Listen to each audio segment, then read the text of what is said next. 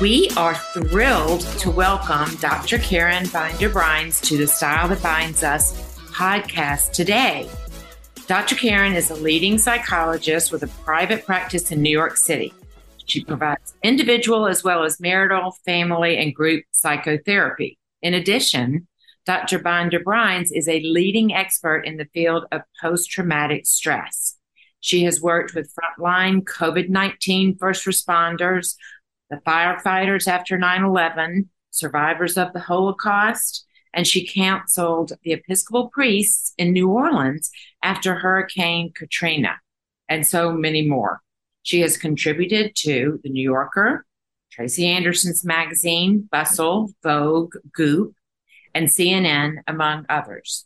She is the mother of two daughters, and she now has three granddaughters as well. And today we're going to be discussing how far women have come in combating the age old ideal that women have to be perfect and what can be done. Is there anything more that can be done to help women find their voice? Okay. Hi, ladies. It's so nice to be with you both again.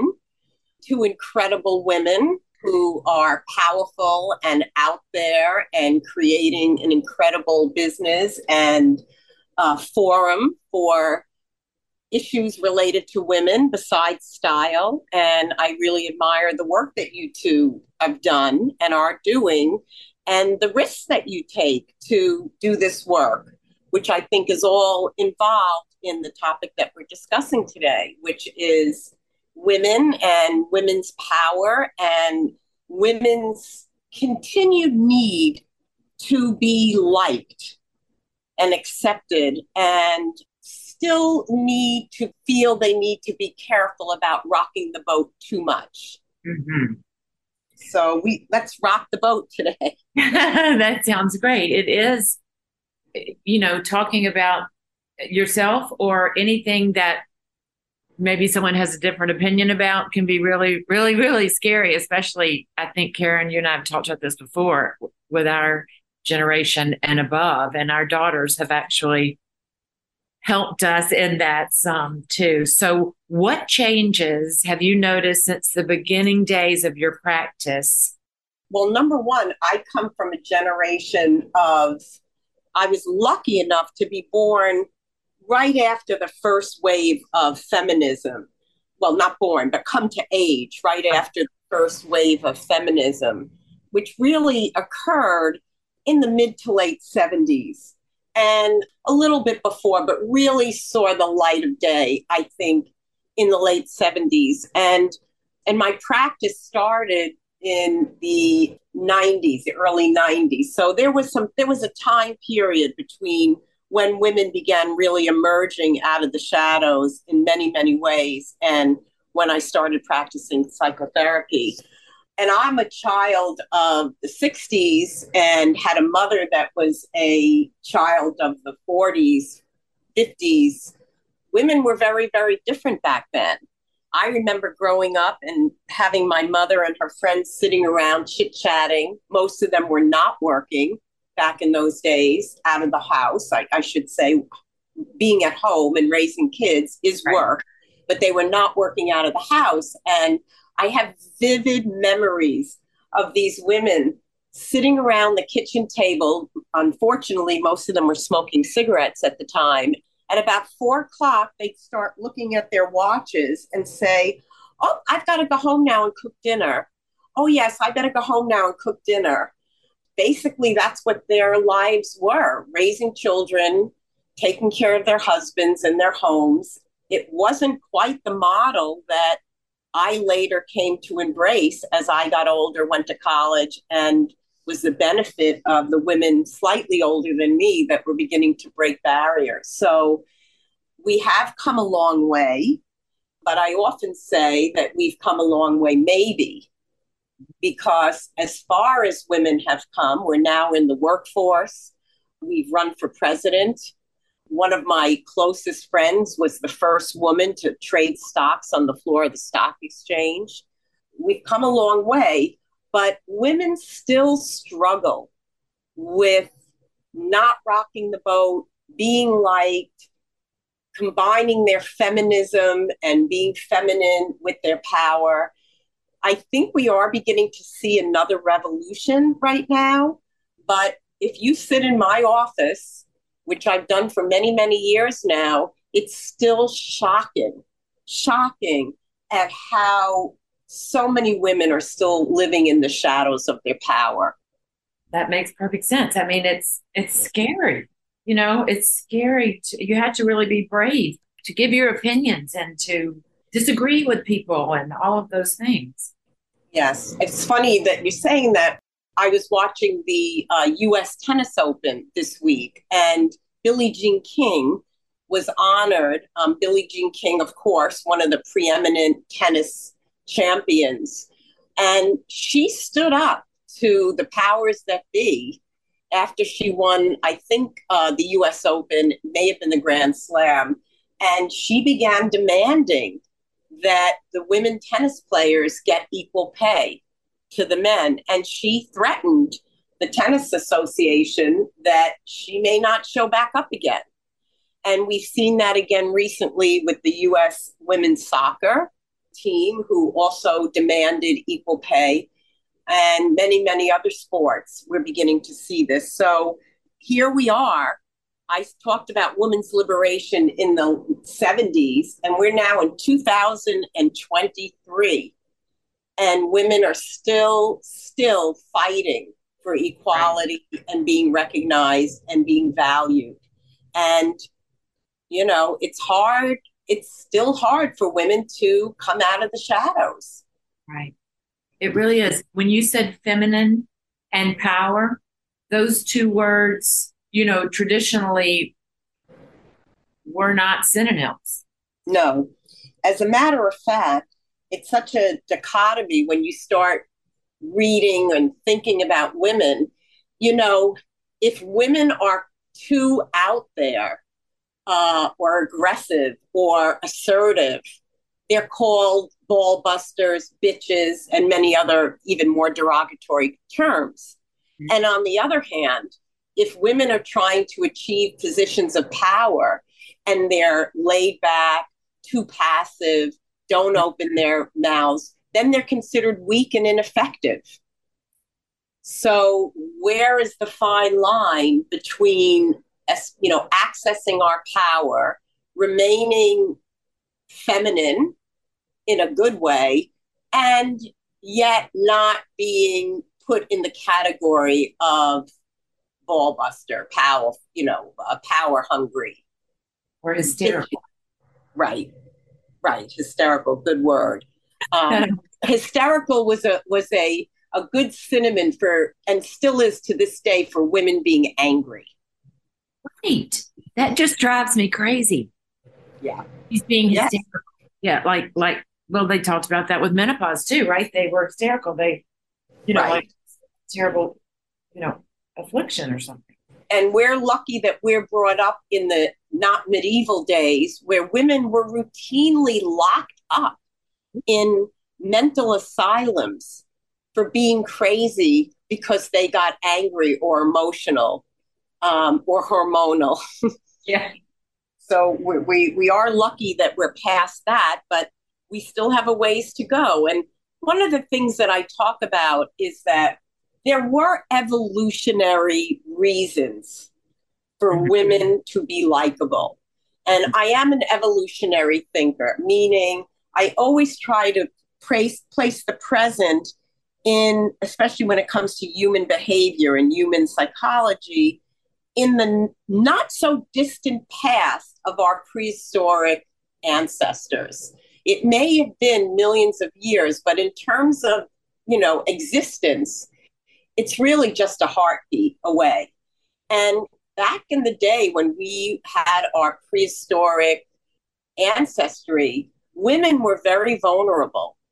They had they had the babies, they were in caves, and they really had to rely on their males and the community, their villages or their clans, or they would have perished. And so they had to be amicable, affable, nice, because they had to keep their communities protecting them and their men to come back and bring the food.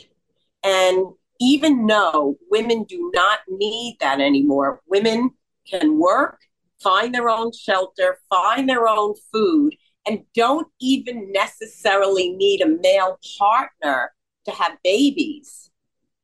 So we don't, we've come so far that way. And yet, deep in our primitive brains and souls, we're still not that far from our prehistoric ancestors. So we're battling not only societal norms, but we're battling very deep what we call now neuroplasticity, brain wiring, wiring that says you better be good or you're going to perish. That's fascinating. That really and, is.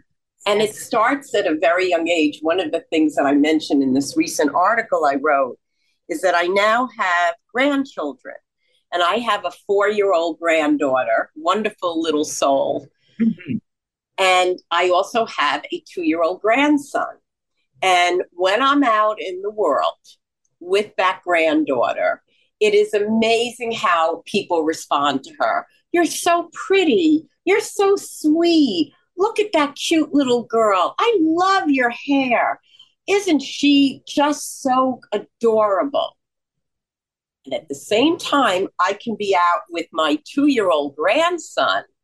And what do I hear? Look at that boy. What a tough little guy. Look at him. He's a bruiser. You know, mm-hmm. right from day one, the way the world responds to us, to little girls and little boys, is really quite remarkable, the difference. So, from a very young age, we start absorbing messages. Oh, we're supposed to be pretty. Oh, we're supposed to be good. Oh, we're supposed to be cute and sweet. And the boys start absorbing messages of, oh, we better be strong. We better be tough. We better not cry. Mm-hmm. Uh, we better we better grab that ball in the playground, or they're going to think we're weak. And it's just amazing to see this indoctrination, even in today's world, where I do think some of us, many of us, are trying to be more conscious of these things. It's still going on everywhere. It's unlearning when you have to fight against, like you said, what? Yeah. So I'm going to give you an example of something that happened that I also write about. My daughters went to a school in New York City, very good school. And one year, the school administration decided that they wanted to understand whether or not there was sexism going on with the teachers. And they hired some experts that came in to observe the classroom. And one of the things that these observers noticed is that when when teachers asked questions, the boys were called on much more than the girls, significantly more than the girls when people raised their hand. And so they observed a little deeper. And what did they find? When teachers asked the question, the boys' hands shot up immediately, whether they knew the answer or not, their hands went up. And the girls raised their hands, but they lagged behind even a second or two of the boys. And then what they noticed is that the teachers called on the first hands that they saw. So without knowing it, teachers were often calling on boys much more than girls because that's whose hands they were seeing. So what, what they did in this program, once the teachers realized this, is they began to practice taking a pause before they called on the first hand they saw. And that way, girls had more of a chance to be called on because if girls aren't called on, if teachers aren't aware of this, after a while, the girls learn something we call learned helplessness. Mm. Why should I raise my hand if I'm never called on? And so what happened is they stopped raising their hands. So even a minor, minor, it seems minor, right? Who would have ever thought this? Who would have ever thought to think who raises their hands first in a classroom. Right. But even that minor observation and shift helped the girls at this school be able to raise their hands and get heard. And I just think it's such a great example of the kind of conditioning that as women we've had to put up with forever um, and and still do. So even though we are out in the world now in you know in a way that women could never have imagined women vice presidents running for president you know running corporations directing movies um, we're still struggling with how to balance our power and our likability, I call it likability. Women feel they need to be liked. And so, how do you marry being liked and being powerful and being assertive and being strong? So, another thing I mentioned is that I was a very avid reader as a little girl. I devoured books. And if I couldn't get to the library, I was left with my parents' bookshelves, which back in those days were filled with my father's engineering textbooks. but there was one book that I found that my mother had brought from her college days, and it was Little Women by Louisa May Alcott. And in Little Women, which was written in 1868, it was a story of a family during the Civil War, a mother who was left at home with four daughters. The father was off fighting the war. And the one of the daughters' name was Jo, Jo March. And Jo was a tomboy, quote unquote. She didn't care what people thought. She didn't need to be agreeable. She wanted to be a writer. She wanted to be able to do what the boys do. And she was one of the early and first role models that I came across of a girl that said, I don't care if I'm light, I'm just going to be who I am. Mm-hmm. And um, I think that Jo March, if she was living here today, would be thrilled at how far women got, but I think she'd be dismayed at how much women still feel that it's all about being liked. Right. Sometimes, sometimes you don't even realize it until someone points it out. You know. No, you don't. And one of the one of the things I know, Allison, you and I have talked about this, mm-hmm. And I've become so aware of this, not only in in my patients and out in the world, but in myself, is that women are constantly saying, "I'm sorry." if someone bumps into them on the street, they say, "Oh, I'm sorry." Right. I mean, if if if you if you, I, uh, my office is in a brownstone, and there's an elevator, and sometimes I'm taking the elevator down to the ground floor, and the door opens, and there may be a woman standing there to get on the elevator, and I can't tell you how many times I've opened the door and the woman standing there says to me, Oh, I'm sorry. What are you sorry for? That you're waiting for the elevator? Right. Um, so, you know, I think that that is part and parcel with, oh, I better be a good girl. I better not make waves. I better take up as little space as possible. And if you sit in my office for a week even after all of these years, I am continually shocked at how powerful women come in here who are running companies, who are CEOs, who are successful actresses, who are whatever they are in their careers, and they still suffer from not understanding their finances, not being afraid of their partner's reactions to things that they buy or if they want to know what their finances are. When it comes to prenups it's really amazing that a woman who could be sitting in a boardroom with thousands of employees under her can walk in here and tell me she doesn't have access to her own money because the husband runs the money. Yep. Shocking. Yes. No. but not shocking, right? right? Because we're taught, we're taught and we're conditioned to not make waves and to not be too strong and to not overpower our male con- counterparts.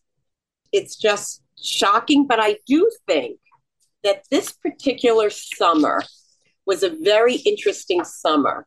And I think you're going to know what you're going to laugh when I say it, but there were a couple of big cultural things that happened this summer. One was a Taylor Swift Eras tour, which has grossed billions of dollars, has actually boosted the United States economy. And this was all based on one young woman's power and talent and assertiveness. And the other phenomena was the Barbie movie. Um, I'm also going to add Beyonce's tour because I think she's coming right along now, um, close to Taylor Taylor Swift's kind of power. And here we are, you know, with these powerful, powerful women who are not afraid to mount these shows, these worldwide tours, and really show that women can bring in huge amounts of revenue and can really run the show. And as I think we all know, Taylor Swift has fought her managers and her record companies to have much more control over her songs and the money that that she generates. So, you know, I'm hoping that this may be the summer of some big changes going on. Mm-hmm. And they are great examples of being feminine and being powerful. Right. And even the Barbie movie, which looked scary when I first started reading about it, like, are you kidding? You know, Barbie pink, Barbie pink, right. but you know, we all know now that that movie had much more powerful messages. Um, and the message is that, you know, um, and I think it was America Ferrera's character right. gave a speech about the impossible demands put on women and basically said, You never have to get old, you never show off, never be selfish, never fall down, never fail, never show fear, never get out of line. It's too hard. It's too contradictory. But the fact is, is that, you know, women are doing that. Women are finding their voices. Women are having worldwide tours. Women are running for president. Women are, you know, uh, neurosurgeons and astronauts and and and everything. So I think we have to just we have to keep battling these very deeply ingrained not only psychological, but neurological processes that we all live with. Back to my granddaughter, her name's Monroe. Often, when I hear someone say to her, Oh, you're so cute, she's so pretty, I'll just perk up and say, You know what? She's really confident, she's really athletic, and she's really smart. Great. And she is. Yes. She is, but she's getting mixed messages. Yes. She's getting mixed messages. And um, just like her her cousin, my the grandson, is getting mixed messages because on one hand, everybody's telling him how you know strong and you know powerful he is, and he's great with the basketball already, and blah blah blah. And on the other hand, his liberated mother is trying to teach him that it's okay for boys to cry, and right. it's okay to make mistakes. So, you know, I think this new generation is being brought up with mixed messages.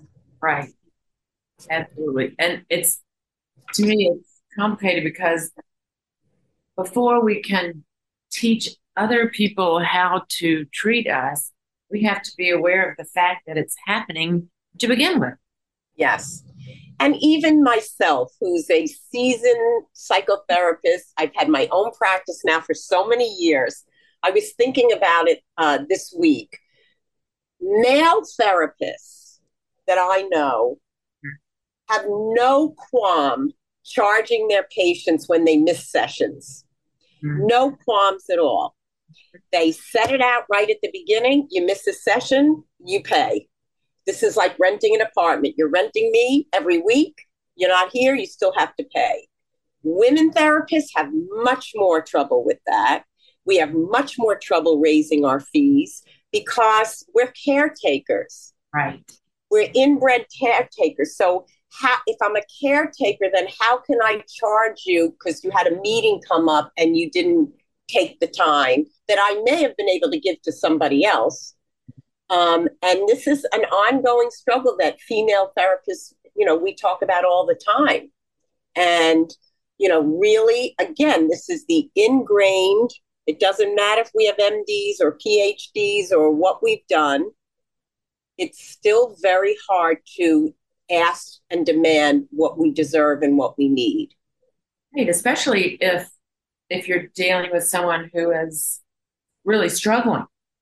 And then you know when you say, Well, you owe me this, they're gonna feel abandoned somehow or something. Yeah, yeah.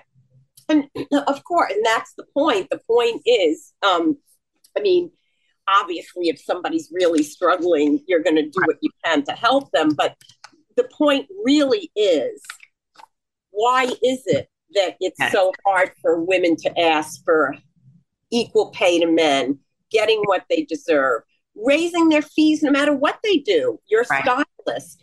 You know, you it, it, you you you should get paid for what you do. Absolutely. And I'm sure that if you had a male stylist, he probably wouldn't struggle as much when it right. came time to charge his clients or raise oh, yeah. fees. Exactly. And he would be glad to explain why.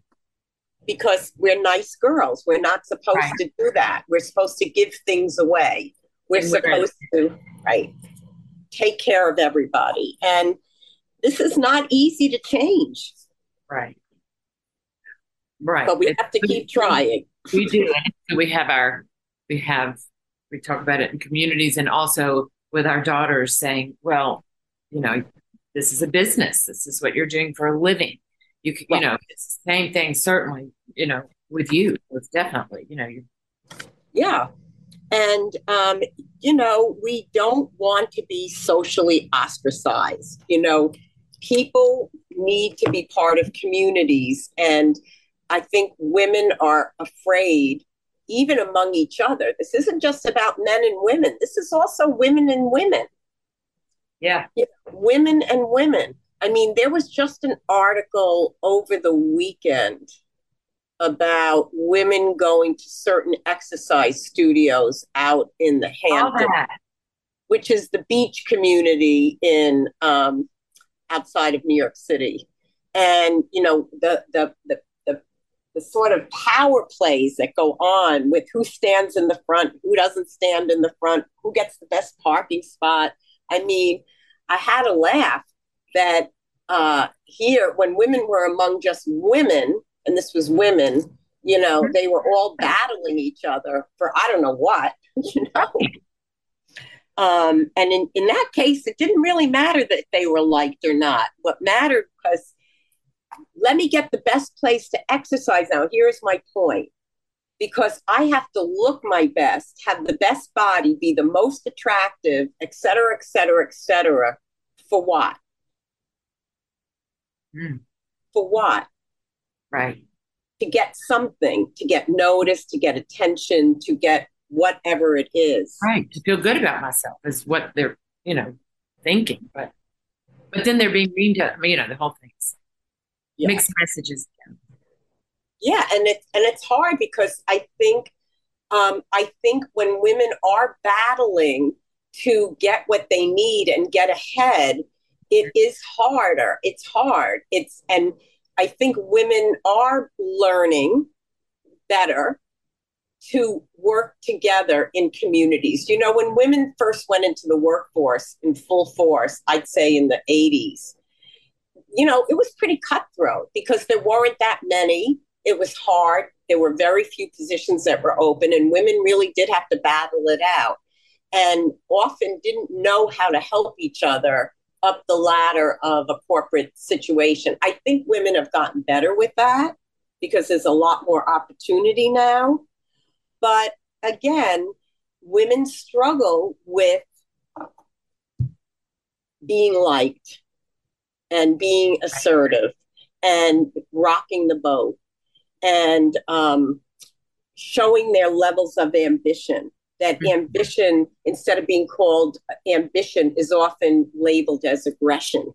Mm-hmm. Where no one would ever say that a male showing ambition was necessarily just aggressive just because they were ambitious. Right, exactly. Um, I remember I remember also uh, Barbra Streisand directed a movie many years ago uh, called Yentl. And I remember reading about what she was called on the set just because she needed to be assertive. She needed to get the shots right. She needed to do what any director did. Right. But she was called a bitch or she was called, you know, uh, a ball buster. Yes. You know, you would never hear someone say that about Steven Spielberg. Right. He's difficult. Scorsese. exactly. So, by the way, as far as I know, Barbra Streisand never directed a movie again. Ah. So I don't know. I don't know if that's related, but you know, it's just an example of when women sometimes try to put their toes in the waters uh-huh. of shaking things up, of not just being nice, of using their voices, mm-hmm. they're often met with a lot of resistance and anger. Mm-hmm. And then they retreat. Right. Or they rebel. But I think more often than not, they retreat. And they put up with a lot. And getting back to my practice again, this isn't just about money what women still put up with in their homes with their spouses is pretty remarkable in this day and age because they're afraid. And what, you know, it's like, what, what are you so afraid of? You know, it's, you've just been taught so long that you don't argue, you don't stand up for yourself, you don't demand, you know. No, you're the good little girl who sits with her legs crossed and her hands folded and waits for the nice boy to come pick you out of the line at the seventh grade dance. oh my God. So, so, you know, it's not hopeless. Again, I think this summer, I think the, I think there's, you know, we had the Me Too movement Right. That was good because, you know, here this was a perfect example. I mean, I don't know about you, Allison, but I grew up in a day and age where I was sexually harassed by almost every professor. The chairman of my doctoral program sexually harassed me, and it took a male student to confront him for me. I was so afraid to speak up about it until this one male student happened to observe one of these moments. And he actually said to this professor, If I ever hear you do that again with Karen, I'm going to report you to the dean. Wow. I couldn't say it. Right. No. And it was almost, I hate to say it, it was almost normalized that sure. women of our generation, almost it, it, it you expected to be harassed, you expected the sexism. It was like, oh yeah, there it is again. Oh yeah, I'm used. To, I oh yeah, here we go again. But not what the hell are you doing? Stop it now. You're going to be reported. Right. Oh, you would be fired, or you would be right. hailed, or you know whatever. It it is. So that is great. That is. Great. So I do think you know the the the there is a change going on but it's slow. And I do think our daughters, Delia, you're one of them, and my daughters have been raised by a generation of women who have tried to break the barriers, who have put themselves out there. I mean, if someone had told me in high school that I was going to get a PhD, I would have laughed. Right. Nobody got P. No women. I no, not that many people got PhDs back then, but certainly right. no women did. And you would help you know, the firefighters after 9 11 and go down to New Orleans and help the priests carry their burden from Katrina. I mean, you've done these huge, remarkable yeah. things. And as women, we can do huge, remarkable things. Yes, we have done huge, remarkable things. You mean I, I went to see um, the movie Golda this mm-hmm. week, which was about the woman that prime minister of Israel that got Israel through one of the big wars, the Yom Kippur War. I mean, she was she, she was remarkable. I mean, this was in the 40s. It was funny getting back again to Billie Jean King, which I mentioned earlier. Back in the early 80s, I went out to lunch with a friend of mine who happened to be a lawyer. And we had met at two o'clock in the afternoon at a Chinese restaurant in New York City, which was empty because nobody's eating Chinese food at two o'clock in the afternoon. And we're sitting in this lovely dining room, and two women walk in. And they happen to seat these two women, the only other patrons in the restaurant, at the next table. Well, guess who it was? Billie Jean King and Sally Ride. Wow. Sally Ride, you know, was one of our early female astronauts. And Billie Jean King, we all know. And here, here we were. I had just started my PhD program. My friend had just finished law school. And here we were with these two women who were power figures. Mm. And it was really thrilling. So I bet it was thrilling. You know, because they were they were examples of breaking barriers and then you were examples of because of what they did you all were going to do big things yes. and you two are too and women are going to be continuing to do that you know most households in this country are run by women are supported by women and yet you know, women still say sorry if they're waiting for an elevator and somebody's getting off. Right. And I think, I think too, women are confused, especially women who are mothers of boys.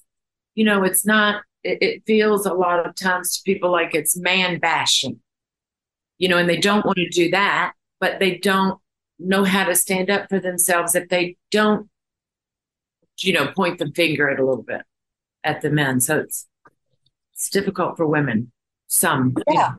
Which is why I think it really isn't about men. Men have to deal with their own stuff. And right. as we all know, they have a lot of stuff they have to deal with. Right. I mean, with the world is in the place it is today, I think, because of many leaders that happen to have been men or are men so I don't think it's about going up against the men. I really think it's about going up against ourselves right. and unlearning, as you said before. In order to relearn, we have to unlearn. And we have to battle our, our, our neurochemistry. We really do. Mm-hmm. Because we get our brains are programmed to assess very rapidly danger situations. And we are so conditioned that if we feel angry or if we demand something, all of a sudden our brain starts lighting up like, oh, we're in danger. Mm-hmm. That's dangerous. Go away. You better not do that. And so we develop mechanisms to hide that. And one of them, I, I don't want to get too psychoanalytical, but there is a defense mechanism called reaction formation, which I'm always teaching my patients about. And I'm guilty of it, and I bet we're all guilty of it. And that is sometimes we're in a situation where someone does something and we feel angry at them. But what happens? Instead of our anger coming out, we become overly nice. Oh, gosh. And that's called a reaction formation. It's a reaction that we formulate to counter the anger and aggression we're feeling to keep us safe. On the subway, like if you fear you're in danger or something, I mean, I feel like I would say, oh, no, no. Like if someone came up to me and was going to attack me or whatever. I feel like I would try to apologize and be so nice. Oh no, I didn't mean to do anything. So that right. in hopes that they wouldn't hurt me. Is that what you're talking well, no, that's it's a that's not really what I'm talking about, Delia, because that is probably a very adaptive thing to do in that situation because you were in physical danger. I'm talking more about a psychological thing. Okay, here's a good example. You're invited to a luncheon. There's someone at the luncheon that has rubbed you wrong or hasn't treated you well or for whatever reason you've had some stuff and you go to the luncheon and what you really want to say is i don't like you i don't like what you did but instead you make sure you sit next to her and you're sweet as sugar okay you're nice so you're nice instead of angry are you You're trying nice. for to like you? Is that why someone it's does? that you can't it's that women have such hard times dealing with their own aggression and anger. Ah, standing up for themselves. Because they want to be liked. Oh, so this when I talk about a reaction formation, this is not conscious. This is not like you're you walk in, you think, oh, Mary wasn't nice to me, so I'm gonna be nice. It's not even that conscious. It just happens. Wow with a boyfriend or a husband or a, a, friend where you're really angry, but you're so afraid to be angry that you act overly nice. And Allison, I, I know you know what I'm talking about. Yeah, I, I do now that you put it that way. Right. You know? Yeah. So, and again, some of this is because we, this is how we survived. We have to, we had to be taken care of by our communities there's a wonderful book that was out a few years ago, and I'm sorry that I can't remember the author, but it was about human, it was about human development from an evolutionary point of view, and the name of the book was Sapiens. Mm. And he basically talked about how we evolved and that, you know, we started out as small families, little groups of people that lived very separately. I'm talking again, prehistoric mm-hmm. person, humans and then we developed a little bit larger communities that would come together and then larger clans. And in order to survive, members of the community had to be liked. If they weren't liked, they got sent out. They got they died. And especially as I mentioned earlier, women had to, you know, when women were pregnant, early giving birth, breastfeeding, they were in very vulnerable physical states. So right. they had to be taken care of by the community.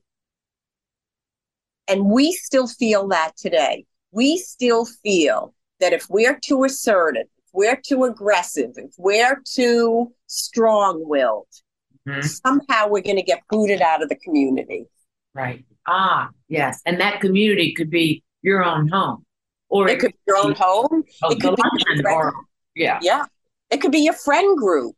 Right. It could be, you know, it, it could be anything. But some of this is really was adaptive. It was adaptive. And as Delia, your example before on the subway, that was an adaptive response to not get angry at someone who was out of control. But mm-hmm. it wouldn't be an adaptive response if you were at a board meeting and the males kept cutting you off when you were talking, which often happens. And then you were overly nice. Okay, all right, I, I, it's okay for you to keep interrupting me, mm-hmm. as opposed to, do you realize that you've interrupted me three times? Right, because you know that's going to stop that stop the conversation dead in its tracks, and everybody's going to freeze. And everybody's going to think, "What a bitch!" Right as opposed to, wow, she's right. We're not even conscious of it, but we keep interrupting her because we all know, and there's been many studies of this, that yes. in meetings, males continually interrupt females and don't let them speak. Mm-hmm.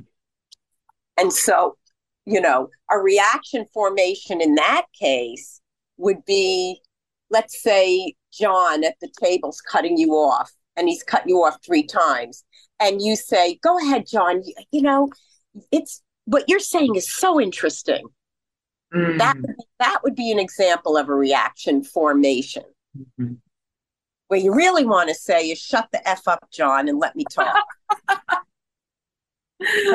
My gosh, you're so right. Now, even hearing me say that, I was, you know, even hearing me say, shut the F up, John. Yeah. yeah. I thought to myself, wow, that sounded pretty strong. And you probably thought that too.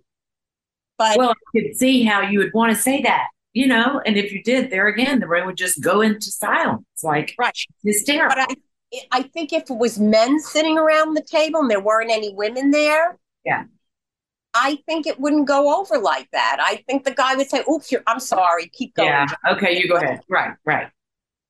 So you know, we walk a tightrope. We want to be liked. We want, you know, everybody wants to be liked. There isn't anybody on earth that doesn't want to be liked. That's a human right. need. Right. But it's what are we going to do and how are we going to be so that we can be our powerful, assertive selves. Mm-hmm. And sometimes liked, and sometimes we're not going to be liked. Oh, right. And that's okay. And that's okay. And that's okay. And that's what, you know, I think the younger generation, Delia, you, my daughters, you know, I do see, I do see change. I'm hoping mm. that in your daughter's generation, we won't even have to be talking about this anymore. Mm-hmm. But we still do. We still do. Mm-hmm. So, one of the things that I was asked to do in this article was develop some challenges for women. And so, let me share some of the challenges that I brought up for us to all think about and maybe try. You ready? Yes, yes. I said, stop saying I'm sorry. Try counting how many times a day you say, I'm sorry. Become more aware of this tendency and see if you can try saying, I'm sorry less or not at all for just one day. You don't have to be sorry for taking up space. And if somebody bumps into you, you wait for them to say something and then you can say, no problem. Right. But, right. Or, or you don't say anything. If they bump into you and they keep walking, you don't have to say you're sorry. Sure, sure. Okay. The other thing is that, you know, I say give yourself positive affirmations every time you hear yourself being self critical. Even if you feel you were too nice or too avoidant to get what you need. So instead of saying, oh God, I, I didn't speak up, um, you know, I'm so bad, I'm so weak, Okay, then say, but I showed up. I showed up to this meeting. I'm doing my work. I'm going to keep working on this. Mm. Not stay in the negative. Ask for raises. Raise your fees. Don't dim your lights at work, no matter what it is that you do, because your male counterparts do this every day. They do not dim their light. They ask for raises and they ask for promotions and they raise their fees. Mm-hmm. Say no when you want to today and stop worrying that you won't be liked if you say no. And don't even get me going. When we do our podcast about dating, yeah. we'll get to the saying no to men in the dating and sex arena. But that's for a different day. Okay. Yes. Do not compare your life to anybody else's by engaging in social media for one day. Now, I don't mean not looking at the style that binds us. no, I understand. We understand. But you know what I mean. I think one of the things that's happened is that, you know, there's been such pressure on women to look perfect, be perfect, be happy, be the one out there at every event, everything, everything. And I think you know it it's it's it's very hard on people's self-esteem right because you're not always seeing the truth and the lower your self-esteem the more you're going to go out in the world trying to be liked mm-hmm. okay and the other prompt i gave was ask for something you've been wanting to ask for for a long time, but been afraid to ask, either from a partner, a friend, or anyone else. Just ask. So how do you how does one go about that? Well, um, let me think. Let's say they they know exactly what it would be, but they they would have asked for it a long time ago if they knew how to do it. So how do they take that first step? Well, the first step is to to be in touch with what it is that you would want to ask for. Right. So maybe um, I had I had something. I'll talk about my own life. Uh-huh. I'm always asking my husband, "Are you okay? Are you okay? Right. Are you okay?" And one day I realized, and I actually said this to him recently. I said, "Do you realize I'm always asking you if you're okay? You never ask me if I'm okay."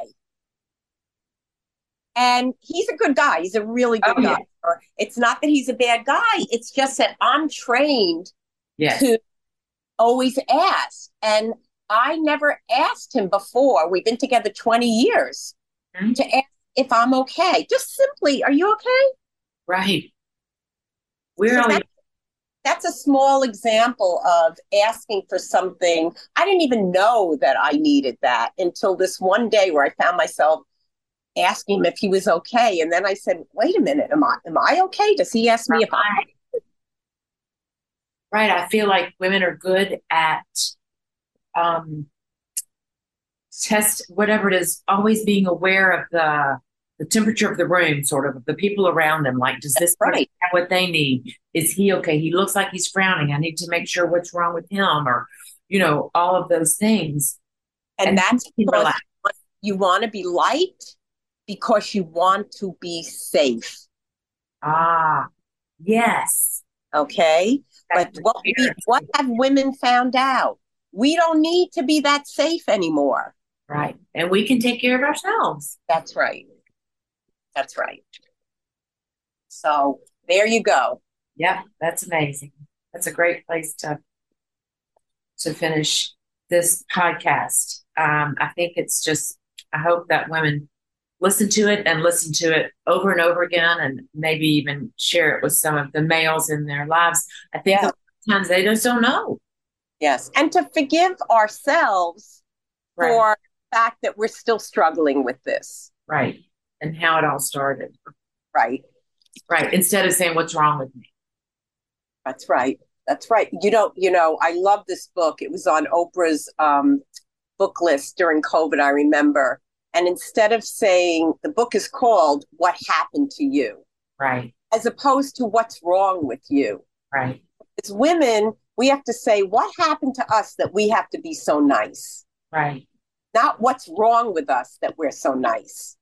Oh, and especially the way people say that. What's wrong with you? Right. you know, if you're acting a certain way instead of, you know, what happened to you. So that's a, that's a great book to read. I, I definitely. Yeah, that's it's a great book, by the way. Mhm. It's a great book when you're dealing with trauma. It really is. Uh, I forgot the author. I'm sorry. Well, no, it's it's Oprah and this Yeah, or Oprah Yeah. and Doctor. a doctor, right? Yeah, that's great. Okay, Karen. Well, thank you so so very very much for this important. And happy birthday to you both. Thanks so you. We'll talk soon. Thank you for tuning into this episode on the Style That Binds Us podcast. If you like this podcast, make sure to tell a friend and subscribe. You can be a part of growing with us. Also, do you know about our weekly newsletter?